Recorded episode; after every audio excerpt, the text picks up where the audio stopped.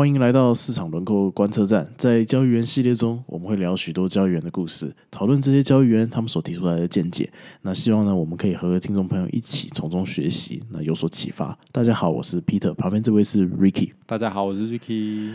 好，那在节目开始之前呢，我们先来欢迎一下，就是第一次来到我们当中的朋友，那欢迎你来到跟我们一起学习。那我们就先简单的自我介绍一下吧。大家好，我是 Peter，是这个节目的主持人，擅长经济地理。那目前呢，在和 Ricky 学习金融市场分析的知识。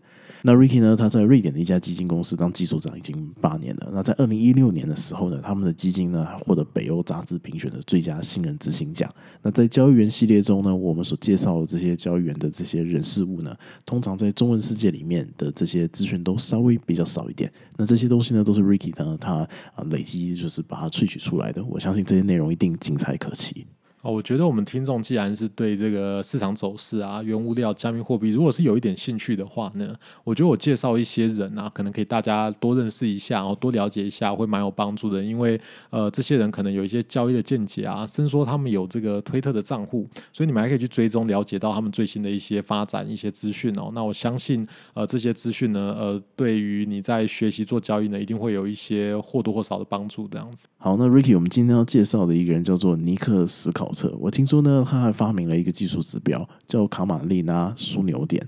你要不要简单帮我们介绍一下他？OK 哦，尼克斯考特呢是一个非常资深的债券交易员。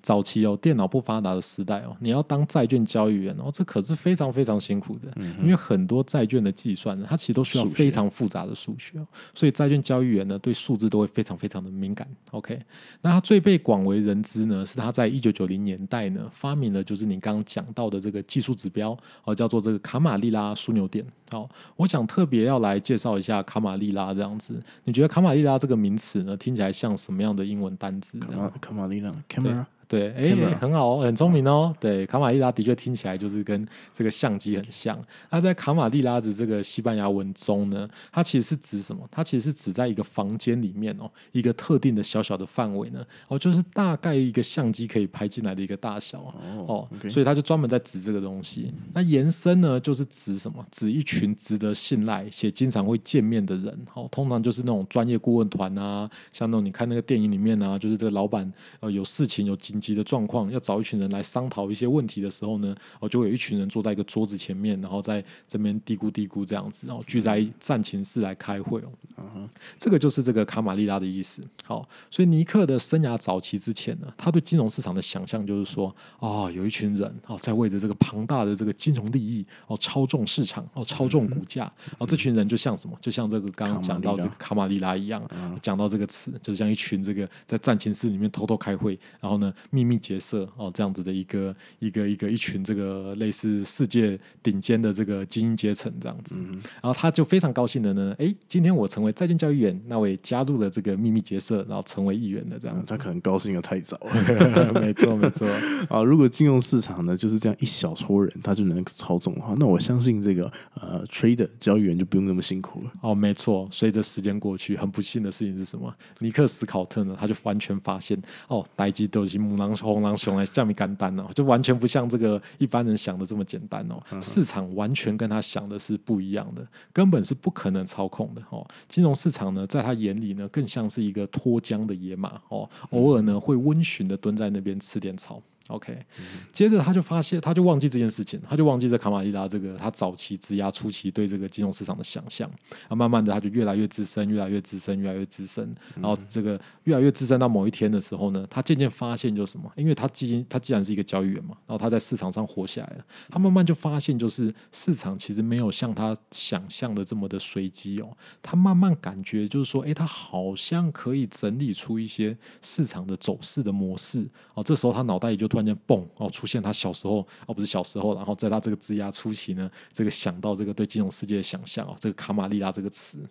OK，所以这个意思是说，尼克呢，他慢慢的感觉出来，这个秘密结社、呃密密室会议，对这个黑箱作业，没错，又回来了，没错，好像有一群人呢，又在市场里面根据一个模式在赚取庞大的利益，是这样吗？没错，你就可以开始想象，就是哎，好像什么，这个尼克就开始感觉说，哎，我怎么可以在这市场里面观察出一个模式？哎，是不是就好像有一小撮人，他在按照这个模式呢，在操纵这个市场？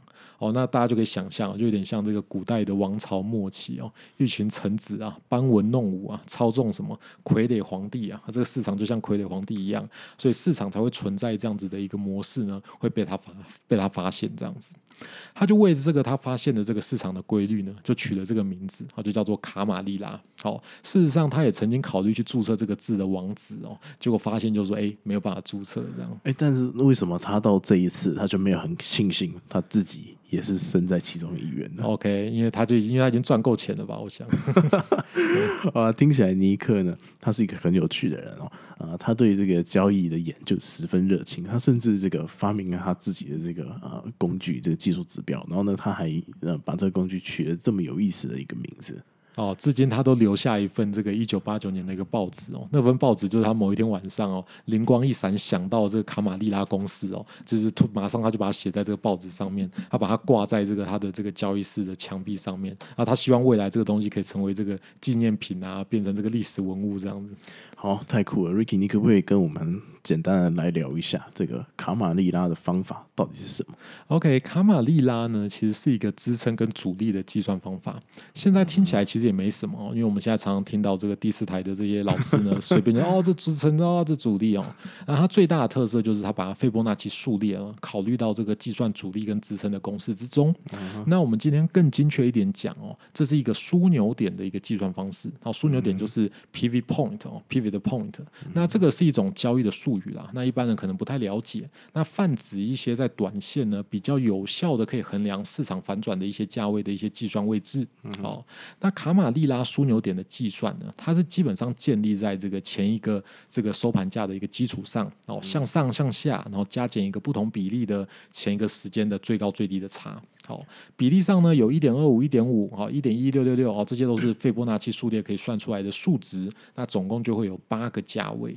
OK，所以它这是根据这个斐波那契数列。没错，凤梨也是斐波那契数列。对，凤梨也是斐波那契数列。对，好啊。那如果那那那如果它都是用这前一个收盘价做计算的话，那这有一点意思哦。就是说，为什么它都是用前一个收盘价？是前一个收盘价比较合理吗？还是？就是凤梨也是前一根，OK，哦，这个是卡马利拉枢纽点的计算的特色哦。如果今天大家去了解枢纽点的计算哦，目前市面上枢纽点有四种算法，卡马利拉就其中一个。它基本上它倾向认为呢，价格会收敛到前一个收盘价。然后远离前一个收盘价的位置呢的其他价位呢，它我们就把它看成是主力跟支撑。好，所以像这样子的枢纽点的计算呢，它比较适合在市场有大幅波动变化之后呢，要开始来进行修正的时候来使用。好，也就是说，在经过一个比较大的波动变化之后呢，在波动收敛的时候就可以开始来使用。哎，那这边我有一个问题，我想问一下 Ricky，好，这个卡马利拉公司，它跟我们后来就是这个 Market Profile。它有没有什么样子的一个关系？OK，其实，在 Market Profile 里面算出来的，我们经常之前前面几集做的价位呢，其实跟这个卡玛利亚算出来的位置其实是蛮接近的。哦，但是卡玛利拉呢，它对前一个收盘价是依赖性比较重，所以它对在在比较小的时间尺度呢，比较没有那没有那么好算啊。因为在小的时间尺度呢，前一个价格的收盘价呢，它的意义可能没有那么明确。好，比如说你在十五分钟，那前一个十五分钟的收盘价里面的资讯银行可能比较没有那么明确。但如果你今天在股票市场哦，你在日线上面，那前一天的这个收盘价可能代表了比较多、比较重要的意涵，所以这时候你用呃卡马利拉的这个这个枢纽点呢，在这样子的这个日线或周线上计算呢，可能会稍微比较好一点点，或者是说至少你在这个四小时或一小时可能会稍微好一点点哦，可以抓到一些前一个收盘价的一些资讯，然后赶快的在反转的时机呢，呃做买进跟卖出。了解，但我所以我们可以说这个卡马利拉公司啊，或者是这个 Market Profile，其实我们都是试图的在呃解答，就是说市场这一小撮人他们是怎么样子，他们的反应，他们的行为是怎么样子，是这样子。是是是，没错。好，所以这个我们今天可以说这个卡玛利拉的这个枢纽点呢，啊，感觉它应该就很适合可以用在这个 Crypto 上面。没错。呃，通常呢都会是在这个啊市场消息有大涨或大跌之后，那我们很适合做做做做这样子的一个分析，是这样子吗？没错，没错。好，那很高兴这个今天和我们分享这个卡马利拉的这个缘起，还有尼克的斯考特这个故事。那关于这个详细的计算呢，或是如果你想要更深的交流呢，都欢迎你可以加入我们的赖群组。